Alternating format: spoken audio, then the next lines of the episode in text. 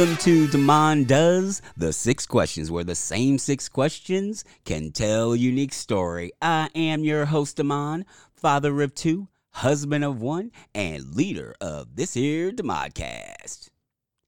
My next guest is a co-host of Ethics in Video Games with another guest, Andy Ashcraft, where they explore controversial ethical issues about video games, in video games, and in video game design.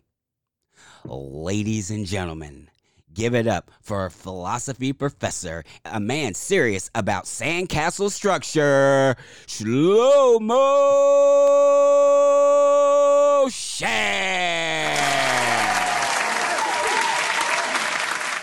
All right. Love the intro. Thank right, you. Good to be here. Uh, thank you. Castles. yeah. I'm, I'm uh, I love that you found out about the, the, the sandcastle thing. All it takes is a little research. Actually, uh, I can thank uh, Andy's wife, Jackie, who I will have on the show eventually. Um, when she did, she did an interview with you on the the Dork For. I almost said the Dark Forest, the Dork Forest. Uh, that was the, and that was the whole thing. I was like, I did not know you could talk for an hour about sandcastles. Well, when you, you know when when you can dork out about something, right? When you've got a passion for things like you know sandcastling, you know I got a passion for philosophy, video games, and sandcastles, and and the family, of course. And we're probably going to talk about all of them. Right. Bef- uh, do it. Before we get into the six questions, let us know where you would like to be found on the internet. I've only recently come back to social media. I've been very happily away from it.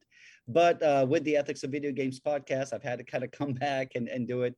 You can find us at uh, ethicsandvideogames.com. You can listen to the podcast wherever you listen to podcasts, uh, as well as watch it on YouTube.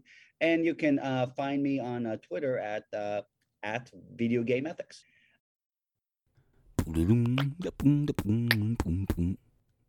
Question number one. This is basically the origin story question. So, how did, and, and again, we've got a lot of things going on here. You're a philosophy professor. You talk about eth- and you talk about ethics, and you talk about video games, and we'll get to the sandcastle thing in, uh, a little bit later. I know where exactly where I want to ask that one. Why philosophy? And then, how did you connect video games with it? being a philosophy professor, you know, it always looked really awesome in the movies, right? In the movies, right? And and this is, you know, I I I'm the first person in my family to graduate from college. And I didn't know anything about college when I went to college. I had no idea what professors would really like, but I saw it in the movies and I assumed it was exactly like in the movies where essentially, right, you get to be this person who's just like deeply engrossed in something that you're you're totally totally interested in and and there you are you know with your jacket standing in front of a fancy looking classroom with super attentive uh, students dropping you know bits of wisdom that can change their life. You know as you mentor them films where i saw professors in like small towns small college towns where you know uh, students might run into them. I had this whole vision of what it would be like right? This idealistic and i still kind of have this as kind of the ideal of my life did not go in that direction but that, that's kind of what i expected you know running the students at coffee houses and and and then you know every once in a while the government would call on me for like you know some important crisis like there's aliens and you know aliens landed and you're the only person who happens to know you know they seem to be really into video games and ethics in video games and you happen to be the one person with the expertise the government right goes in movies to professors like that all the time and it makes sense right that they would do that because a lot of professors have such narrow niches. Practically speaking really i mean i ended up going into philosophy through two different routes. One was just i was i'm just a curious person.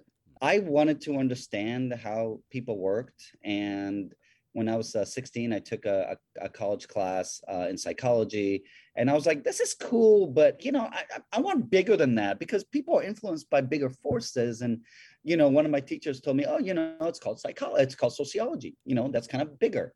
And I took an intro to sociology. I was like, "This is cool, but you know, I, I want bigger than that." Right? When when you want the kind of when you keep asking, "But why? But why?" and you're not an annoying kid, and as a father, you know how kids can do this in a really annoying way right? But when you're like, you're earnest about it, right? You're sincere, but you really want to kind of understand why is this happening, and you want to know the causal why, which is what made this happen. But you also want kind of want to know the the meaningful why, right? What what what is the the meaning behind all of this? What's the point of all this? And I wanted the bigger questions. Eh, you know, people who have this drive, and apparently this drive is pretty common with people who end up in philosophy end up in philosophy because that's that's kind of the biggest discipline right? There's a philosophy of everything right? So there's a philosophy of physics there's a philosophy of psychology right? There's a philosophy of biology. Most sciences originally at some point were a philosophy be- before they got uh, a kind of empirical rigor. So in one sense philosophy is kind of just i just looked at that as kind of the, the big question. In a more practical sense even though by the time i graduated from high school my dad was in jail. I wasn't living with my mom either. My life was really hard. And I really didn't know how to deal with life. I, I really I, I didn't know how to live life. I felt like I needed guidance and I didn't have guidance. And when I was when I was looking for ideas about how I should live my life, I felt like there were really contradictory ideas about how people should live their life. And I wanted to go major in philosophy to kind of figure out what the right answers were. Never found out what the right answers were. I'm not here to tell you what those right answers were, but I did that. I, I ended up being a, a, a philosophy major. I graduated, you know, with honors from UCLA and realized, oh man, I got like zero practical skills. You know, I went and sold fake perfumes on the street for six months as my post college job and realized, okay, I got to get some skills. Eventually, I made myself a, a web developer and I had a job working as a web developer. And for the first time, I, I wasn't poor and I, I had money and it was really nice. But I, I really felt like my job was kind of shallow and unfulfilling. Mm. I really wasn't that good at it because I really had no passion for it. I'd be at work downloading things on Napster instead of focusing on my job. Right? They were going to fire me when they found out that I'd applied to to grad school. All right, I decided, okay, I need something else, and by that time, I started having six years have passed and I started getting questions and I just felt like I needed to answer questions. Well, especially I read Nietzsche. And Nietzsche in Thus Spoke Zarathustra kind of has this idea that essentially God is dead, meaning uh, we've kind of discovered the falsehood of the existence of God. And and civilization is just taking a while to kind of catch up to that discovery but everything that we had this kind of base on, right? Uh, morality, right? Social organization was supposed to be kind of based on God guaranteeing it, God giving you authority for morality, what's called, right? Reason for why you should not, reason for why you should be moral and why you should be bad. And Nietzsche was really concerned about this. And I really kind of bought into that kind of question of God, what what you know, what do you do? And Nietzsche's ideas was were some were kind of create your own new mythology to replace God, create your own kind of ethics. The whole thing was super interesting. And I felt like there was kind of an impending crisis mm. that would come when finally the other shoe would drop and the world would realize that, hey, there's really no reason to be bad. Last semester, I talked with a student who had this, this the same crisis the same kind of crisis of of meaning you know about kind of good and bad. I went off and i tried to answer that question and then I, I got a phd and tried to answer the, the, this burning question i had about what is morality about right? And throughout this time i was thinking yeah you know i i never really thought much about teaching. I thought about you know i have questions to answer and that's what philosophers do. They answer questions and and I look down at teachers because teachers were the ones there were there are philosophy professors that teach and ones that do research and really write and do hardcore philosophy. And I was like, of course, I want to be one of those. The teachers are the ones that couldn't hack it. Right. These days, of course, I'm a teacher. right. And you know, at, at the time, right, once I started trying to write, publish uh, philosophy, I realized, A, God, this was so painstakingly difficult and b I, I hated i hated writing you know i was proud when i managed to get something published i was really proud of it and i knew that i was supposed to do that to get a good job but i really kind of hated the process and it turned out that i absolutely loved teaching that teaching is I, I feel almost like it's a calling. It, my job as a as a philosophy professor is fantastic. Sometimes I'm like, I can't believe I get to talk about this shit. you know, I can't believe I got paid for this shit. I teach a class on sex and love, and you know, these are just kind of extremes. You know, I, I do like I mostly do like uh, applied ethics, so different kinds of ethical kind of issues. I'm a moral philosopher; that's my focus. But for example, you know, we could be talk. I could be having a class on bestiality, where you know I spent 20 minutes talking to my students about. So why do you think that it's wrong to have sex with animals? And after something like that, I'm like, I cannot believe someone just paid me. You know, I just got paid to, to talk about that. because it's really fun challenging challenging people to think about these things that they really really take for granted mm. right okay so that's kind of the the basic thing then the video games thing just got into the point where i i'm always interested in how does ethics apply in real life i came up with a class for ethics of film and i had a couple of film professors that were across the hall from me and we were talking about it and they were like you know what you should really check out is video games. And they recommended a couple of games and i was like oh my god this is amazing fertile ground for ethics. There's so much to talk about. I came up with a class for ethics of video games and I, I got the New York Film Academy, which is where I teach these days, to bite on it, and it's uh, it kind of was my entryway. I've been teaching it for the last uh, almost seven years, and it's one of two classes I think in the world about it, and it's been it's been really great fun. So I started and I started the podcast because of it.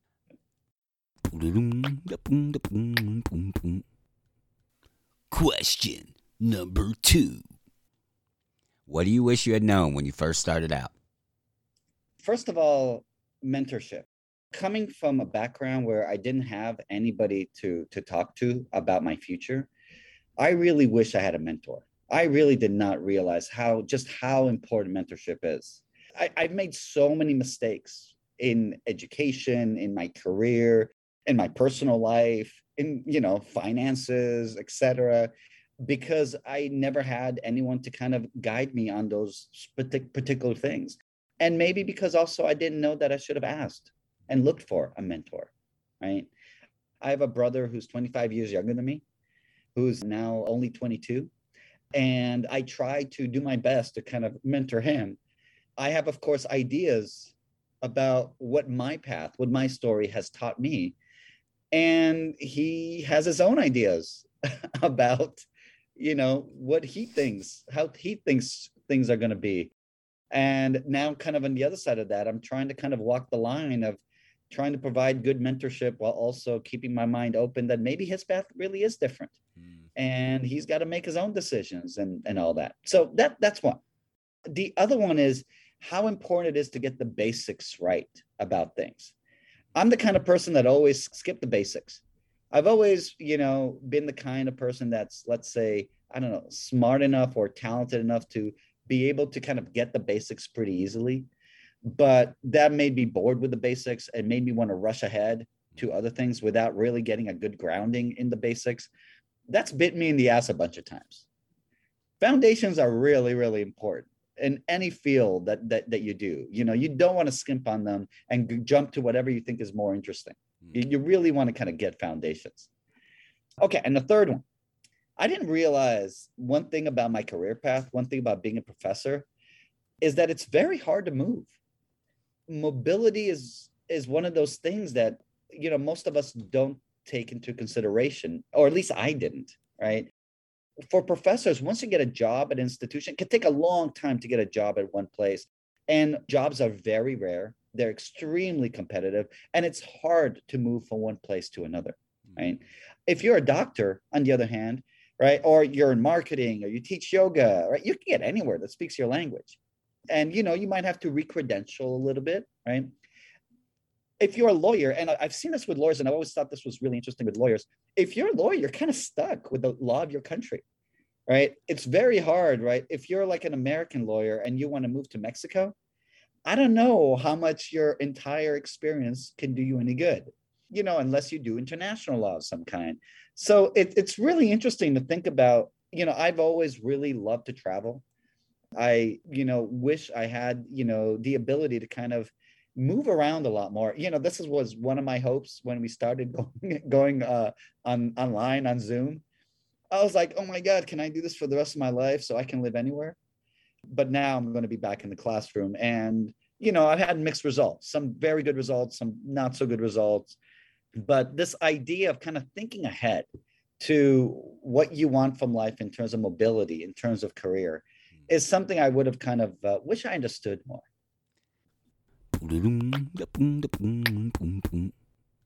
Question number three What is your go to order at your favorite hometown restaurant?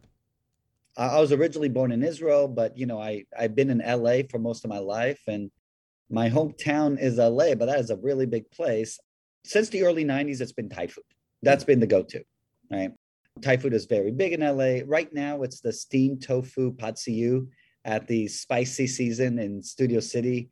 It's savory with just kind of like these thick noodles. They're thick, flat noodles with broccoli and this brown gravy. It's really awesome. I can't eat spicy food anymore, unfortunately, even at the spicy season, as the restaurant's called. But I still love it, especially with some pineapple fried rice along with it. Do you have anything you like to snack on when you're gaming? My favorite all time snack is always ice cream. I kind of have to put the game on pause every once in a while to, to to do it. But yeah, I'm an ice cream person. I right now I probably have about seven different pints of ice cream in the in, in the freezer. wow, you are uh, you are into it. A, oh yeah, along with a selection of frozen popsicles. Oh wow, okay, but you're definitely a you're definitely a frozen foodie. yeah, yeah, and you know, and you know, if any anything cold with interesting consistency, I'm I'm all and sweet, I'm all for it. Mm. What are some of your favorite uh, ice cream flavors? My favorite would be the Haagen Dazs Trio. Haagen Dazs has like a series of ice creams called the Trios, where they essentially have three different related flavors separated by a thin, hard chocolate layer that you can break through. So let's say you might have dark chocolate, milk chocolate, and white chocolate with layers of hard, thin chocolate in between and Haagen Dazs really makes fantastically, perfectly creamy ice cream. So they they do this trio in, in a variety of ways. They're just really great. They're they're not available at everywhere, and in fact, I haven't seen them for a bit. Haagen Dazs every once in a while releases kind of different uh, variations, but if you get your hands on those, they're awesome.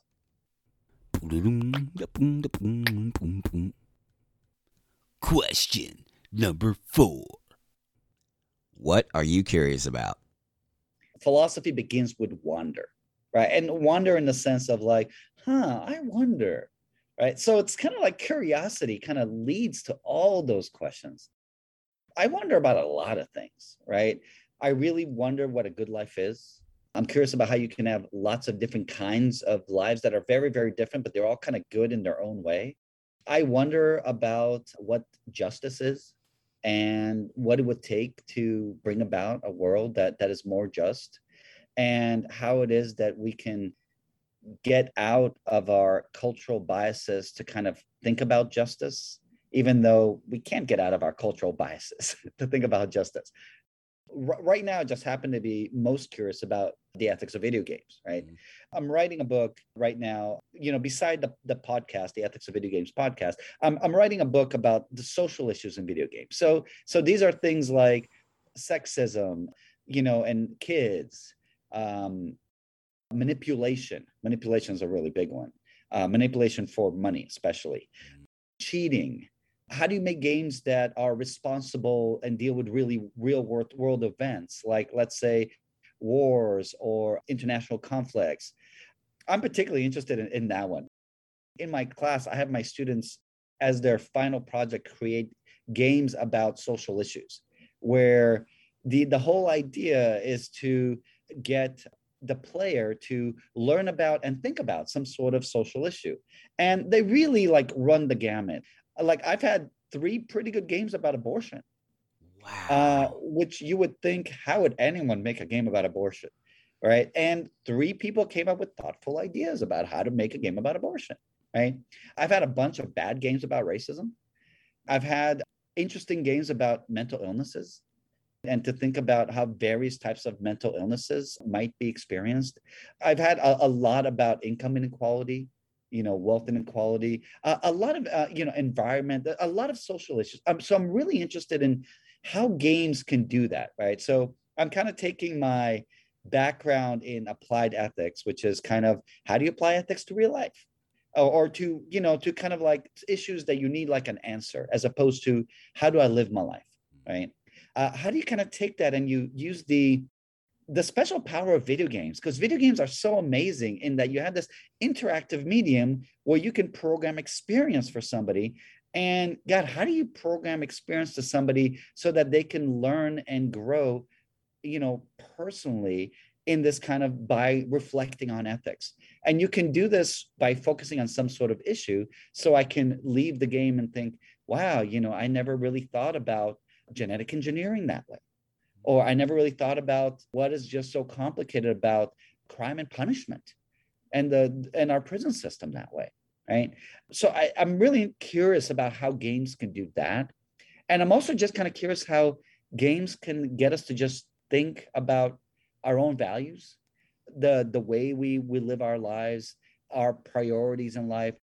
Like most people, I grew up thinking of games as just fun, but that's really changed like I, I think of games as kind of a, a medium that has just kind of started getting into the more serious aspects of an, that art form could, could get could get into when it comes to to things like this and that in the future you know we can hopefully expect a lot of like just brilliant experiences that could help us grow where or how do you think it can that perception can change from just fun, quote unquote, just fun to art? That's a complicated question, right? Because we're all motivated differently, right? Um, part of it, I think, is there's a lot of different kinds of fun. There's one game I like called uh, This War is Mine. Uh, this War of Mine. It's made by a Polish company, uh, Studio 2015, and they made a couple of these games, uh, which did quite well the lead game designer, he was a kid in Sarajevo, you know, after the breakup of Yugoslavia. Wow. Right. And during the siege of Sarajevo. So he's a kid in a war, right? And, you know, the city's locked down. And he wanted to make this game so that, you know, with this idea that this could happen at any time.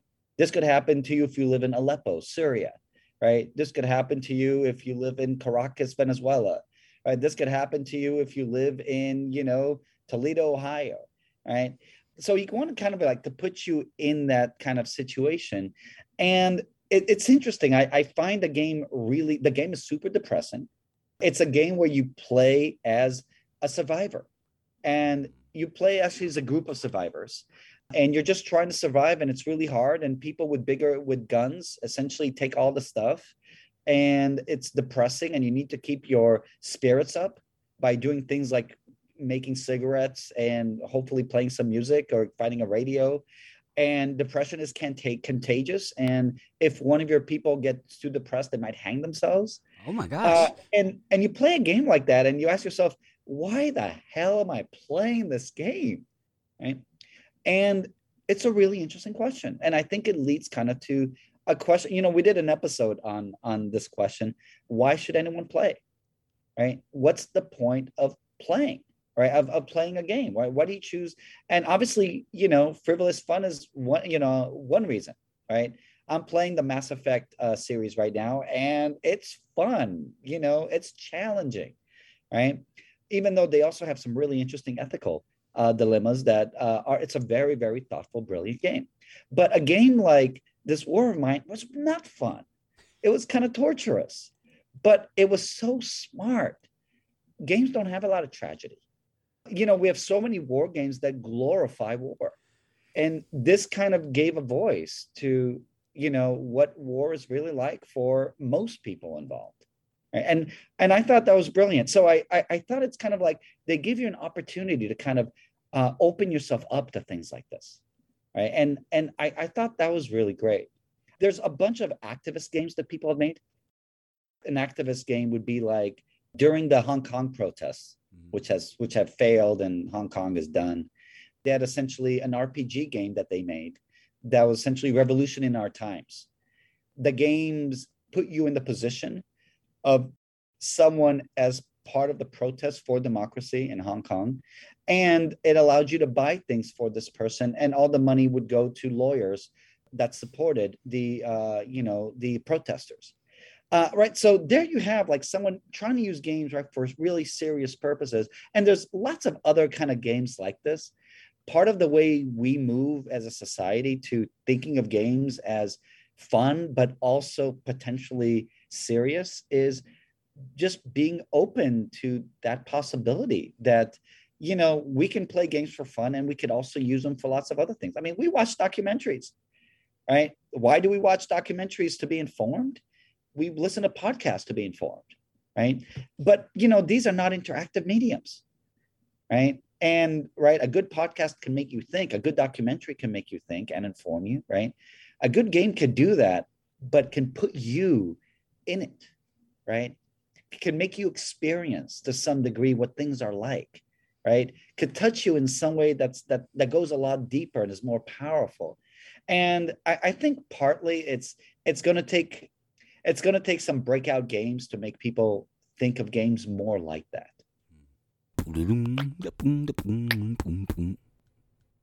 Question number five. Is there anything I should have asked but didn't? Whenever like I meet a philosopher, if I run into somebody, I never kind of ask them, like, what are the things that being someone who has thought about these things for a long time really kind of stick out as things that are wise and important for people to know? I always kind of wish I asked this question. That's what I would ask. And so, and I guess that my answer for that would be that there's a couple of things that really kind of stick out to me. Uh, one is that people a lot of times focus on the importance of what is the answer. They just want to know the answers to questions over time, and partly because I've come to the conclusion that there are no easy answers. Anyone that thinks that the answer to the really important things in life are simple and straightforward, I think is just not seeing the big picture. And I think this is the case with I think this is the case with politics. I think this is the case with religion. I think this is the case with, you know, with ethics, with just about anything that really that really matters. The questions have become really what's what's interesting. I think just asking questions, seeing answers from different uh, perspectives, digging into the different perspectives, the, the different things that go into the question, and the why we ask those questions, they enrich your life. You know, you may not have the answers, and some religious people feel like they have the answer. I get that. I mean, that's that's just not me you know, to me, that's kind of an inauthentic way of looking at the world. I think there's enough good uh, arguments against religion, even if you believe in religion. And my brother's a rabbi. One should not believe in religion, in my opinion, in a way that is certain, because there's always there's always always questions. And again so to me focusing on the questions is deeply deeply enriching. The the other thing is that at some point i i really kind of focused on this idea that almost everything in our life is a product of luck. You know so much of our of our life is a product of where we happen to be born to the family we happen to be born in the race sex gender sexual orientation geographical location side of the border the way we look you know the education of our parents whether our parents spoke English, the personalities of our parents, uh, right?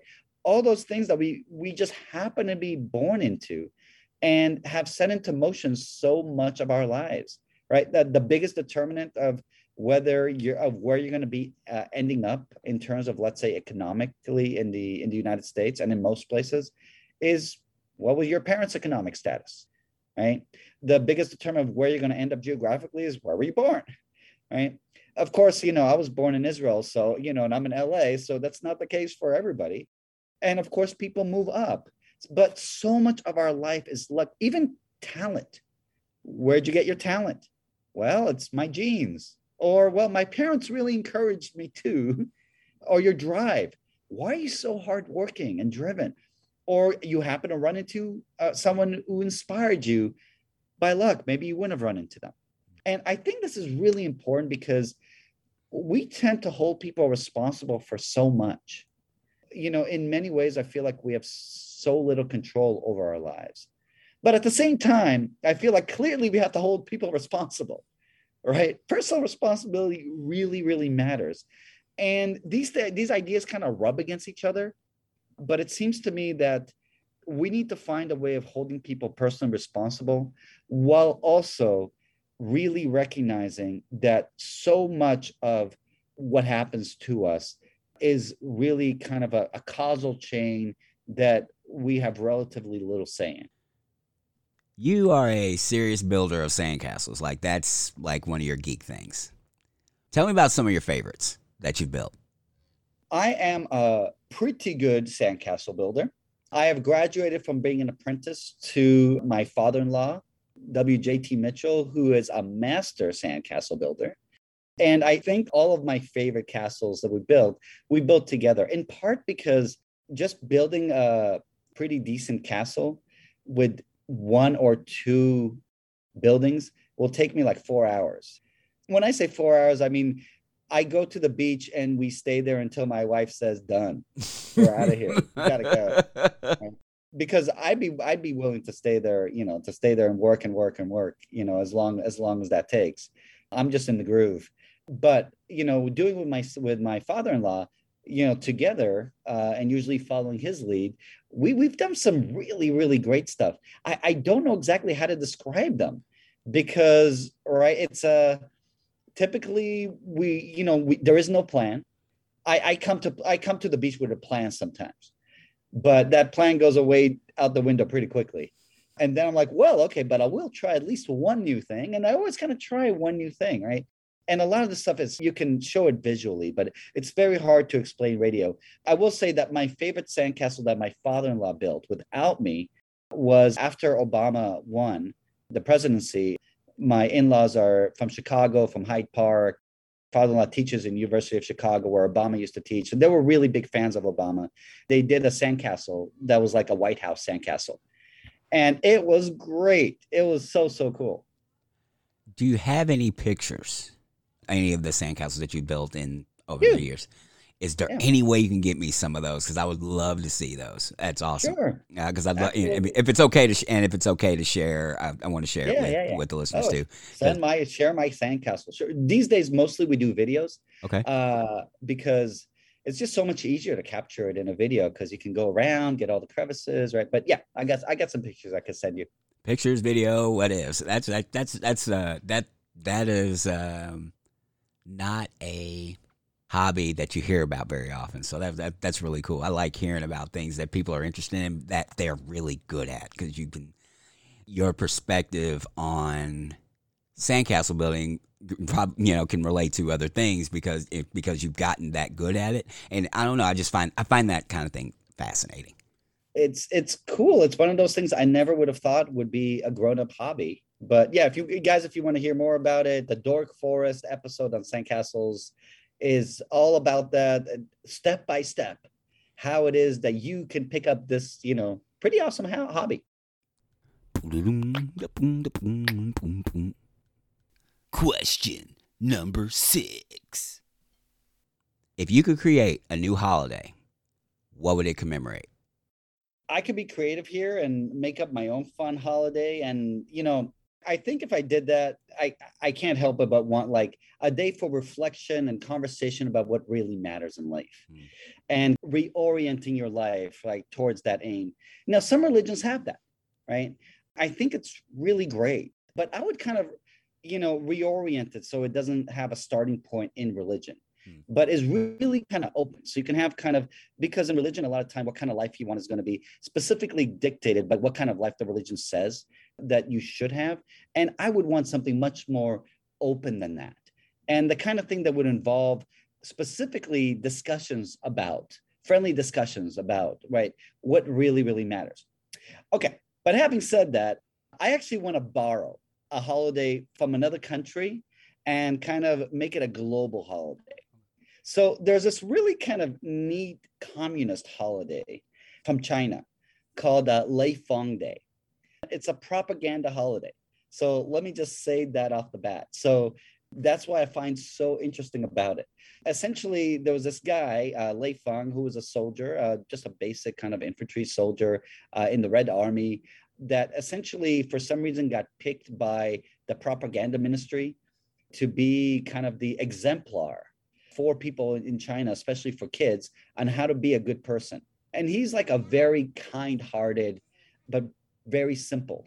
All kids would need to read his diary, which was made up by the propaganda ministry. So, this, this idea that this guy essentially, that all kids should read this guy, right, has kind of led to Lei Feng Day in China. And Lei Feng Day is a day where essentially people go around and do nice things for each other. It's a day of kindness. Perfect. And I thought that's so cool to have this kind of day of kindness. And, you know, China is big into social engineering. And the idea is that if you have this day of kindness, you're going to get more social cohesion, right? People being kind to, to each other. We focus on love for Valentine's Day. We focus on appreciating our country for July 4th. Why not a day to focus on kindness to others? But I would put another little twist on it. I like the idea that there's this whole propaganda myth. I wouldn't mind making a myth to go along with that, but a worldwide myth, something that's a fun story that we can all, you know, that we can all kind of, you know, share in where the holiday is also supposed to where you're not doing just kind things for people. Specifically you're doing kind things for people that you do not relate to as your in group right? You're doing kind things for the other right for people from other countries for people from other communities. If china can engineer social cohesion for china maybe we can do that on a global scale. And i think that would be incredibly neat right? It's such a cool idea uh, that they have this holiday. The final word. When i think about the creatives that I've known, and this is partly because I live in Los Angeles and Hollywood was my hometown for a very long time. I think of how awesome it is to to be passionate about creating things, how passionate it is about doing something new, doing something your own way, and how much that passion can be destroyed, distracted, corrupted by the need to achieve the need to turn that passion into a career, the need to become famous. And, you know, the people that I've known that have taken that route where that's what they want to do with their lives. They want to be an actor, they want to be a filmmaker. And, and those are, you know, being in Hollywood, right? Those are kind of like the two kind of obvious ones. I'm always torn, you know, between good for you and I had a neighbor that essentially was like either I succeeded as an actor or I'm going to end up on the street homeless. And he sure looked like he was heading in that direction.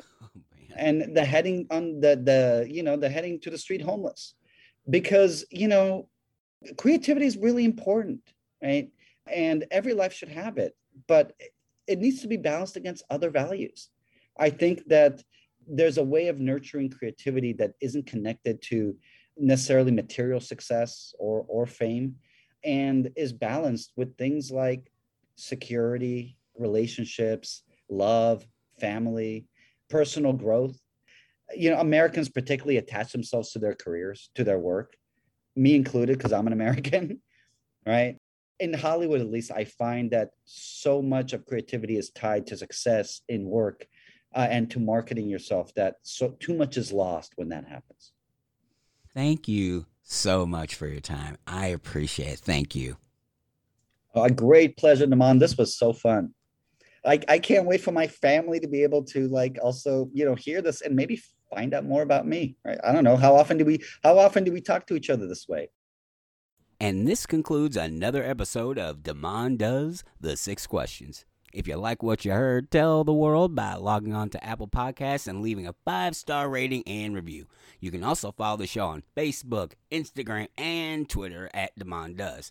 You can also send any comments, suggestions, or questions to Demond Does, all one word, two D's, at So, until next time, see it, hear it, speak it, live.